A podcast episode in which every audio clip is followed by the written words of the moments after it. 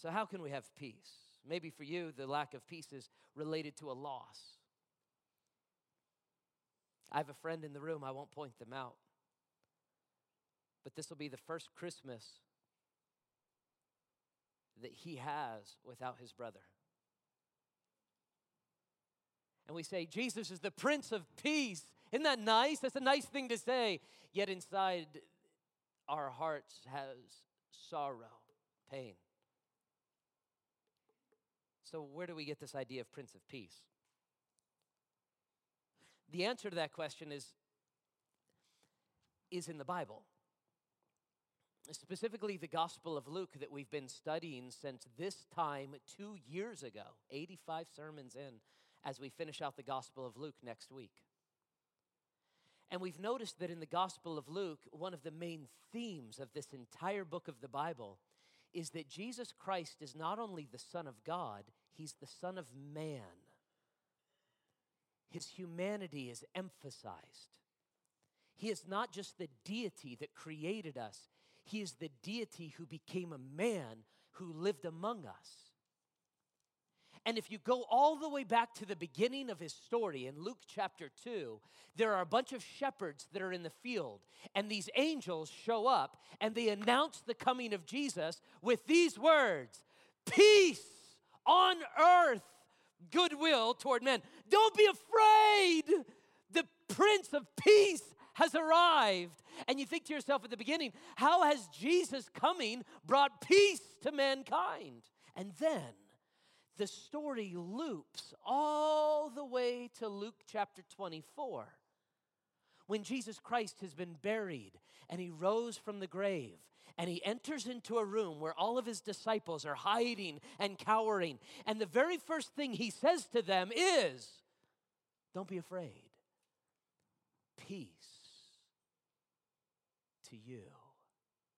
The story loops, it mirrors it begins with peace, the incarnation of Jesus Christ. Peace.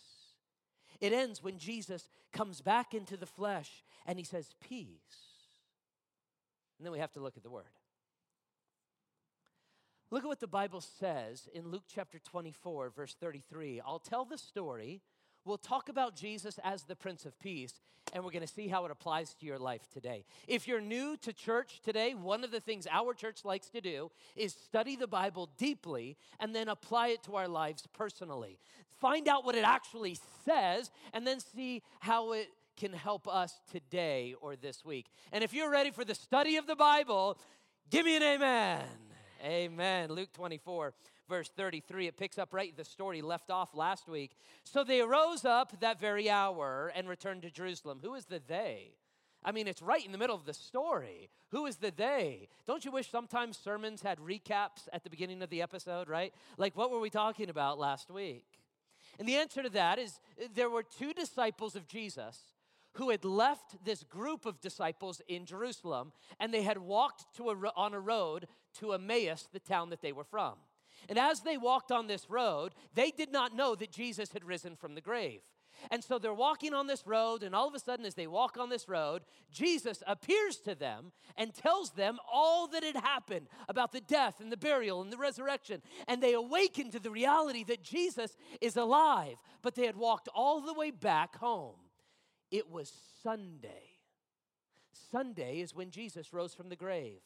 Let me ask you, what day did Jesus rise from the grave? You tell me, what day? Sunday. And Sunday afternoon, they got up and they left. They did not know Jesus had risen from the grave. They walked seven miles all the way to Emmaus. How long did it take them to walk those seven miles? I don't know. Depends how old they were, I guess, right? Maybe it took them a few hours. Maybe it took them three or four. Maybe they took a slow route. Maybe they stopped at a gas station along the way and got some snacks. I don't know. But they probably arrive around dinner time. We know this because the story last week tells us they sat down with Jesus, they broke bread, they had dinner, the sun was going down, they said, Do you want to stay with us? And then Jesus vanishes. And as soon as Jesus vanishes, the Bible says that they realized that was Jesus. He rose from the grave. And then it says, look what it says next. It says, and they rose up that very hour. Now it's probably late at night, like eight o'clock. Nine o'clock? You say, well, how late was it? I don't know. Again, it depends on how old they were. How many of you are like me? I'm, I'm 43, 42. I'm 43. Year, how many of you are so old you don't remember how old you are? How many? I'm 43 now. And it used to be late at night, used to be midnight, one o'clock, you know what I mean? You're up watching Netflix late and you're like, oh my word, it's one o'clock, let's go to sleep. And how many of you have gotten old enough now you're like, it's 8:30, what am I doing outside of my bed? I should be in bed right now. Why am I not in bed? So I don't know, it's eight o'clock, nine o'clock at night, and all of a sudden they're like, that was Jesus. We got to go tell the disciples. So look at what they do. Look what they do. They, fa- uh, they returned to Jerusalem. Another two hours, maybe two and a half hours, all the way back. Now it's midnight, one o'clock in the morning. They show up in Jerusalem in the upper room that they had rented a week before for the last Passover with Jesus. And they knock on the door, and inside the 11 apostles are there, but not just the 11 apostles, the group of 70 disciples we learn more about in the book of Acts and they wake them up and they say, Guess what? We have news for you. And they come back with the exact same phrase We have news for you. Look at what the group of people inside the room said, verse 20, uh, 34. The Lord is risen indeed and appeared to Simon. So both of them are standing there. They're like, hey, guess what? We just found out. And they're like, no, no, no, we have news. You tell us first. No, you tell us first. And they both almost say it at the same time Jesus rose from the grave. Now it goes on and they told about the things that had happened to them on the road and how Jesus was made known unto them in the breaking of the bread. And they're just celebrating that Jesus is alive. It's almost as if things could get no better when suddenly Jesus himself appears in the room. Look, verse number 36. And as they said these things, Jesus himself stood in the midst of them. Notice what it doesn't say. It doesn't say, and Jesus walked in the room. It doesn't say, and Jesus knocked on the door and came in and said, Hey, fellas. It says he appeared in the midst of them. In fact, the book of John tells us the same story, but it says the door was shut. So Jesus like materialized in the group of 70 people. Have you ever been in a small room with 70 people? Can you imagine how it went? Maybe Peter's like, so you saw him, what had happened, and you saw him, and, and you saw him, and then he points at Jesus and says, you and Jesus is like, I am him, you know? And everybody's just shocked. In fact, they're so afraid. Look what it says. It says that Jesus said to them, notice what he says to them. Do you see it? Peace to you. The Hebrew word for peace is shalom. Say it with me Shalom. Shalom does mean peace, but it means more than lack of conflict, it means completeness, it means wholeness. Jesus is not simply saying, I, I want you to have no conflict. He's saying, I want you to be okay. He shows up in the midst of their terror and says, I want you to have peace. In the same way that the angels showed up in the middle of the field and said to the shepherds, No, no, no, don't be afraid. Peace on earth, shalom. The story continues. But they were terrified and frightened and supposed that they had seen a spirit. They thought it was a ghost. And he said to them, Why are you troubled? And why, do you, why are doubts arising in your hearts? Can I just stop and say this to everybody in the room? Jesus knows when doubts arise in your heart, and he's not angry. He gets it. I love that it doesn't say, and doubts arose in their hearts, and Jesus said, You terrible people. He doesn't. He says, Why do you doubt? Let me ask you this question in the room. How many of you are disciples of Jesus? You're not perfect, but you believe in Jesus. You're trying to follow his way. You've asked him to save you. How many of you would say, I'm a disciple of I know some of you are not yet. We're glad you're here. You're still seeking. That's awesome. But how many of you are a disciple of Jesus? You believe in Jesus? Raise your hand. How many of you like that? All right, very good. Put your hands down. How many of you disciples of Jesus sometimes sometimes you have doubts? Me too. A lot of times as a pastor, I'll sit over a cup of coffee with new believers. And I'll talk with them even after they get saved. And they'll say, Pastor, I got to tell you something. And I'll say, Go ahead. They'll say, Pastor, I believe in Jesus and I'm a Christian, but sometimes. And they'll lean in and I'll lean in. Say, sometimes I, I have doubts. And I look at them and I say, Get out of this coffee shop and never come into our church again. Now, instead, I look at them and I say, You know what? So do I. So do I. Now, my doubts have changed over the years. When I was a new Christian, I used to doubt things like maybe there's not a God. God has proven himself too much to me to believe there's not a God. And then my doubts became well, maybe there are other ways to God other than Jesus. But my faith in the scripture has blossomed so much, I, I know that Jesus is the way. So my doubts have changed, but I still sometimes doubt. I, I don't doubt God and I don't doubt Jesus is the way. Sometimes I just doubt that God kind of knows what he's doing. Like, not in general. Don't be offended by that. Like, it's not that I don't believe God knows what he's doing with everybody else. I, I know God knows what he's doing with everybody else. I just think sometimes he doesn't know what he's doing with me. Like, I got to correct him. Occasionally, I got to go to God and be like, God, I, you, I know you got this whole thing, but you're really busy with what's going on all over the world right now, and um, I just want to, I just want to check. Can you make sure this ha- because I know, I think you like me. I'm one of your favorites, right? And sometimes I doubt. Do you ever? Am I alone? Am I the only Christian in the room like this? So Jesus knows when doubts arise in your heart, but he's not angry. But he does have a question. Look what he look what he says. Behold, I love this. Behold my hands and my feet, that it is I, even myself. Handle me and see. For a spirit does not have flesh and bones that I as I have instead of getting angry with them, he just lets them know I, I know you doubt. Come and look. Jesus did not die and spiritually rise from the grave. Jesus died and physically came out of the grave with a body of flesh and bone. He physically lives, and he lives today at the right hand of God the Father not simply in our memories. He's not like Mufasa up in the sky and we kind of remember Jesus and he's like, everything will be okay. No, Jesus physically rose from the grave. That's what it says. Jesus is not like Mufasa. That should be the title of the sermon right there.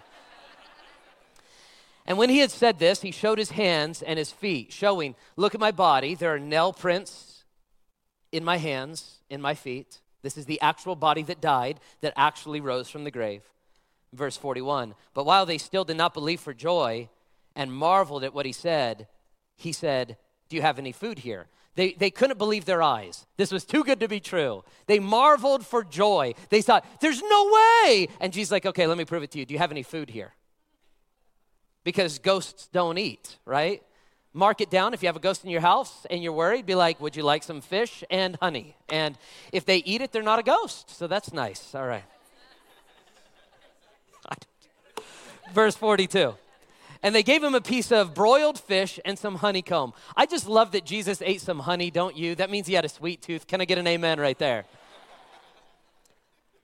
If you have a sweet tooth you can be like i am just like jesus. That's i'm christ like amen and he took it and he ate it in their presence, proving with physical food that he has a physical body. That's the story. So, what do we do with this story for ourselves? Like, what can we learn from this story other than Jesus physically was born and then physically rose from the grave, proving the incarnation, which is a massive, important doctrine for the time of Christianity, as well as the Christmas season? But beyond that, what does this tell us for our souls today? And the answer is the Prince of Peace that was announced for Bethlehem is also the Prince of Peace that was come back from the grave and is the same Prince of Peace who wants to come in, appear in your life right now and offer you peace.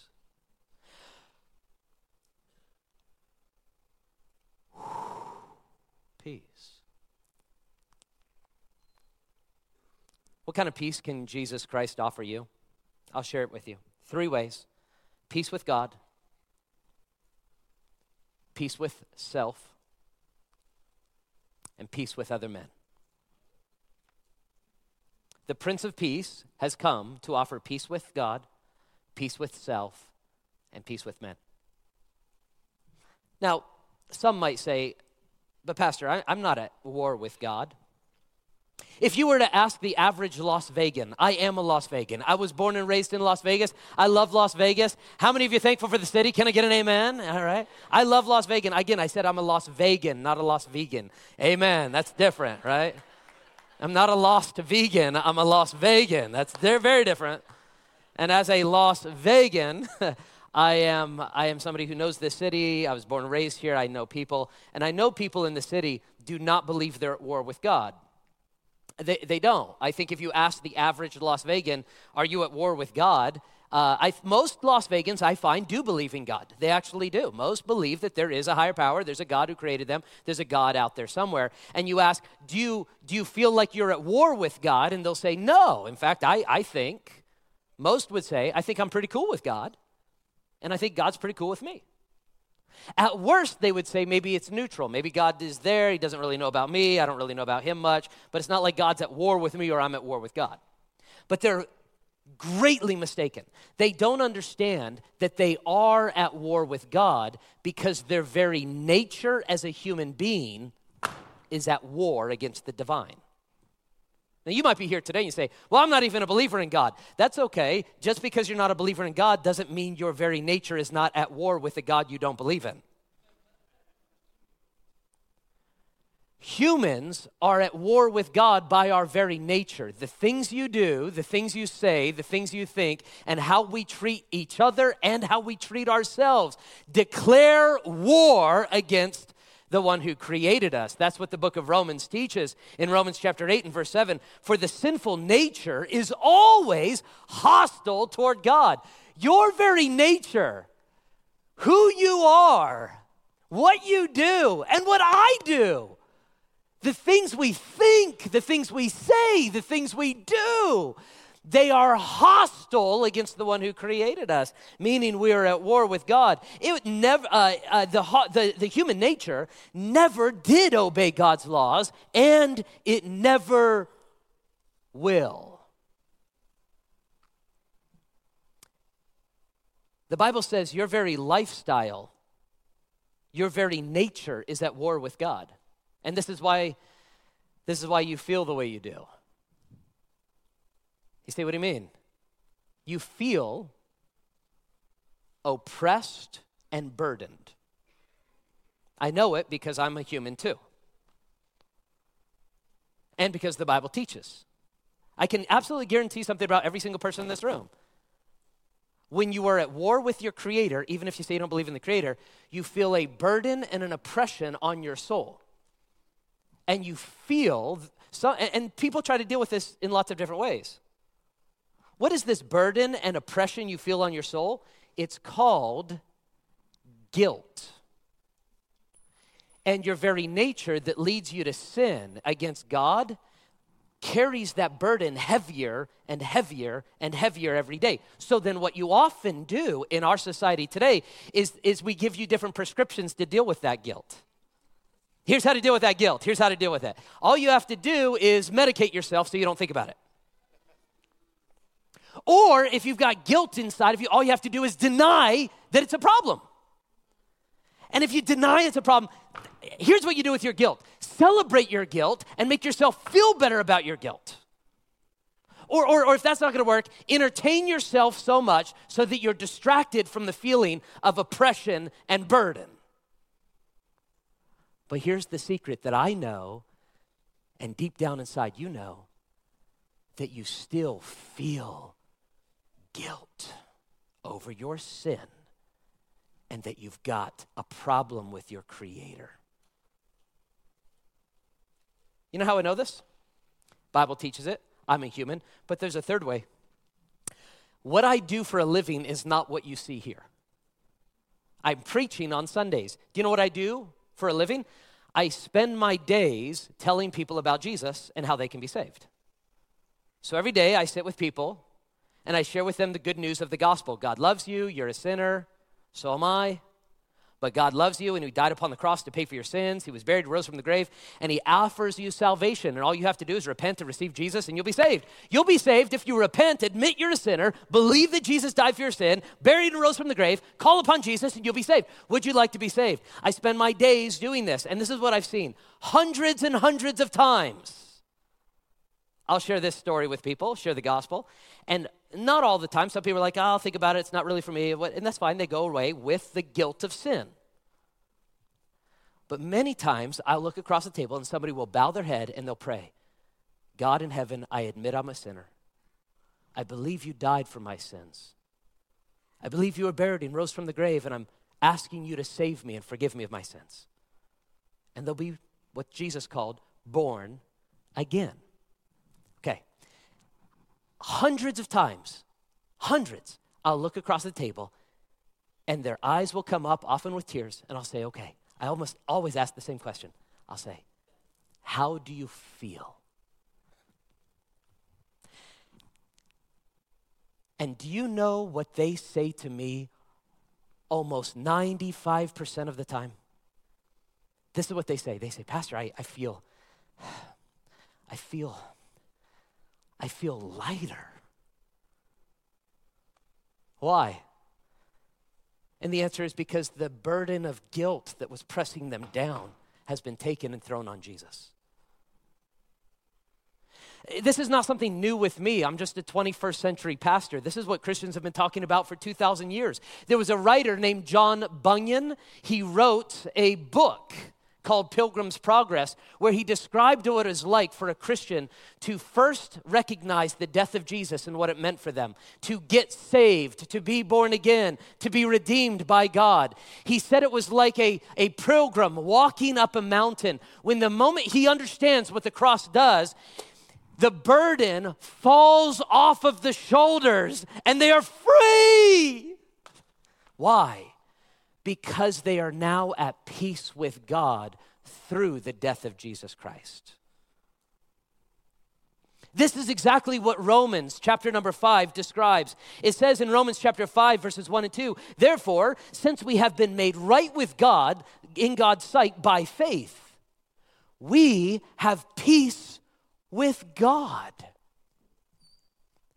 because of what Jesus Christ, our Lord and Savior, has done for us upon the cross. Because of our faith, Christ has brought us into a place of undeserved, what does this say?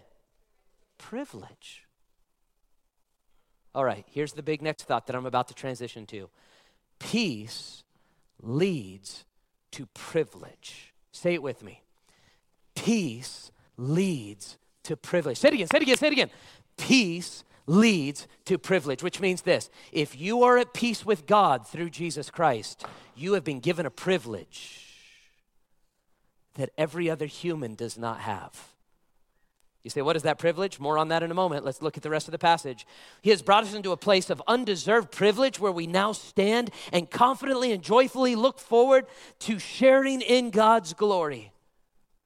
You not only receive peace, you receive privilege. And when you are at peace with God, you can finally be at peace with yourself. How does Jesus, the Prince of Priests, bring peace into our life? Number one, peace with God. Number two, whew, peace with self. All right. Very blunt question. Are you at peace in your soul? Are you experiencing anxiety, worry, stress to a level of unsustainability? Are you at peace with yourself? See, sometimes there are Christians who feel all of this anxiety inside themselves and they think maybe God is at war with them. Again, no, God is not at war with you. You are at peace with God through Jesus Christ. Can I get an amen? Amen. So, what's going on? You're not at war with God. If you're a believer in Jesus, you are saved. You're not at war with God, you're at war with yourself. And the Apostle Paul deals with this exact question in the book of Philippians, chapter number four, and it tells you how you can be at peace with yourself. Look at what it says in verses six and seven. It says, Philippians chapter four, don't worry about anything, instead, pray about everything. Isn't that a beautiful verse? Doesn't that look like something a 14 year old would put on their Instagram right there? Amen. right? Doesn't it? But it's right there in the Bible. Don't worry about anything. Instead, pray about everything. I know it seems trite as a Christian, but my question is how are you doing with this? Like, really? It's really difficult. It's, it, it's, I should say, it's not difficult to see this verse and read this verse. It's really difficult to live this verse. Don't worry about everything. Instead, pray about everything. Tell God what you need and thank Him for all that He has done. Hey, I said a moment ago that peace leads to, what did I say? Peace leads to what? Privilege. You say, what is the privilege that peace brings? Here's the privilege. The answer is prayer. Prayer is the privilege that you have because now you have peace with God. If you have peace with God, this is awesome. It means you have direct access to the guy who made everything. Like, how amazing would it be to have direct access to a very powerful and wealthy person? Anybody friends here with Steve Wynn? Let me know. Anybody? Anybody? Adelson? Anybody? Anybody? All right. Let me know if you are, because I'd like to know. I got a building to build. Can I get an amen? I don't know these people. I, I know that there are religious leaders that are extremely well connected and wealthy. I'm not one of them. I'm just a guy. But I realized years ago that I actually am extremely well connected. Because I have peace with God through Jesus Christ, I can actually go into the throne of God anytime I want and be like, hey, um, I need to talk to you about something. And because God is not simply the creator, because I've been saved, He is now my Father, I can go to Him and be like, hey, Dad, here's what's going on. I need you to take care of this problem.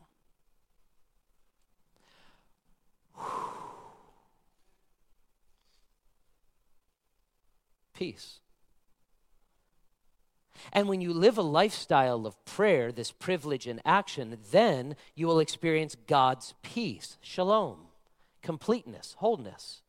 Not just a lack of conflict, but everything that you need provided which exceeds anything that we can understand. His peace will guard your hearts and minds as you live in Christ Jesus. I, I, like the old Christian phrase a peace that passes all understanding will be given to you.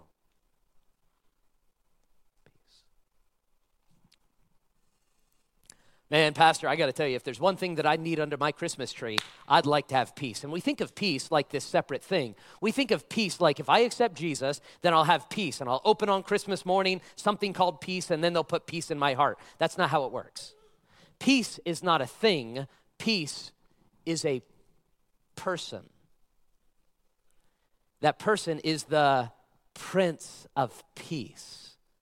Meaning, the moment you receive Jesus as your Savior, you got peace. And He will never leave you nor forsake you. Okay. Uh, how about a metaphor? Here, here's, a, here's an analogy. Um, how many of you have little kids in the house right now? Two, three, four, five, six years old? Raise your hand. How many of you right now? Raise your hand. Two through six. Okay. Wow. And you're sitting right up in here. That's so you can stay awake, probably, right? They've been keeping you awake. How many of you, they're not that age, but you remember when they were that age? How many of you? Raise your hand. You remember? Okay, yeah. And you remember the bad dreams? Remember when they would have bad dreams? The bad dreams come, they wake up in the middle of the night. Anybody have any sleepwalkers? Those, that's fun. Oh, you're pointing, that's messed up. Like, uh, do you want to stand up and tell a story? No, I'm kidding. I'm sorry. Poor guy. The bad dreams scare the kids, right? They're three, four, five, six years old, and they and then they come over to the room and they knock on the door, you know. You're like, yeah, right, they knock on the door, right? they rush in, right? And they, they crawl in bed, and you wake up with a foot in your face. How many remember the foot in your face, right? And you look at your son, and you're like, Jonathan, you're 17 years old. You know, like, this is too much. You're in the army. Like, this is. What are you doing? I hope he hears this later. And, and you know, they're little, and so you say, What's wrong? I say, I, bad, I have a scary dream. You're like, Okay, well, you can't stay here because this is where we live. So, by the way, some of you are like, you I know you got different parenting philosophies now, and like you're a soft parent, and they've lived in your bed for years. Um, but the right way to do it is, um, I'm just, I'm, come on, relax. But it's true, and it's okay. It's gonna be fine. Come with me, baby. You know, and you pick them up and you carry them back to their bed, and then you put them in the bed and you pull the covers up and you say, "Okay, I'm gonna go." Say, "Daddy." Can you check in the in the closet? Yeah, like there's nothing in the closet. Why did I watch Monsters Inc? Stupid movie, you know? you check. There's nothing in there. Can you check under the bed? Can anybody I'm 43 but I can still remember the feeling that something was under my bed. How many of you are adults and you still remember that feeling? So I actually empathize with this one. They're like, "Can you check under the bed?" And I'm like, "Do you want to check?" Because now, like, I'm imaginative. Now I'm in their paranoia. You know, I'm like, I don't know. Maybe there is. Let's just stay up here together, right? Something under there. Uh, I watch too many movies. And uh, I'm like, all right, check. Can you check. And then you start to creep out. And they're like, Daddy, can you, um, can you stay here with me? And you're like, I don't mom wants to finish watching Blue Bloods, and I want to. I am really old. That's my show. Right? I sit down, and, and he, she, he or she holds your hand. And as you hold the hand, they fall asleep. For them, peace is not knowing that you've said everything's going to be okay. For them, peace is knowing that you're still there. And do you know what Jesus says to you? He says, I will never leave you or forsake you. I'm not sending another thing to you called peace. You have me, the Prince of Peace. And I'm not going anywhere. And so, this power of prayer allows us to go to the Prince of Peace at any moment and say, Hey, I'm feeling anxious and worried about this thing. Can you? Whew, can you help me?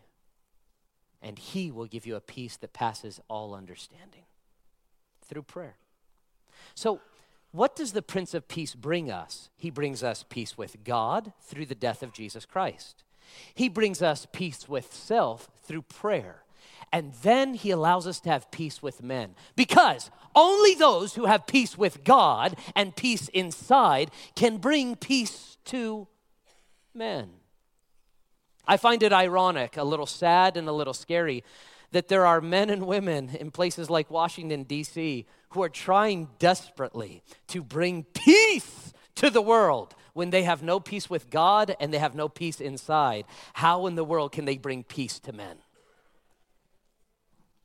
I admire it. I believe blessed are the peacemakers. But I'm telling you, if this world is ever going to have peace, they need to first get peace with God and get peace internally, which will lead to peace on earth and goodwill to men.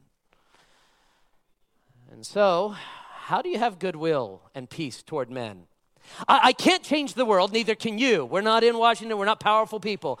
But I can allow you to have peace internally and with others. You see, look, look, look, look. The death of Jesus Christ allowed for a future where there will be complete peace on earth. That kingdom is still to come. But if you're a believer, if you're a believer, say amen. You are already a kingdom representative here, right now. You are. which means the principles of the peace of the future kingdom abide and rest in you. So that wherever you go, you can bring peace to men. Peace on earth, goodwill to men. Luke chapter 2. That's what it means. Let me ask you a question. If you are peace with God and peace inside, how is it that you can practically bring peace to others?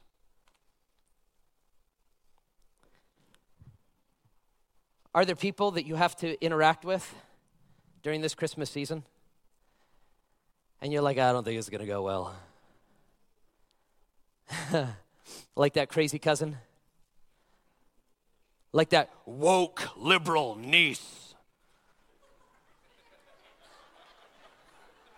How's it going? You woke liberal. niece.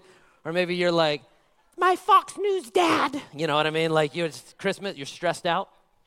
Let's get real. You're about to go into a Christmas season right now, and you're about to talk to people that you're not used to talking to. And you're a representative of Jesus Christ. How do you bring peace? How do you do that? The drama that families create doesn't have to be your drama.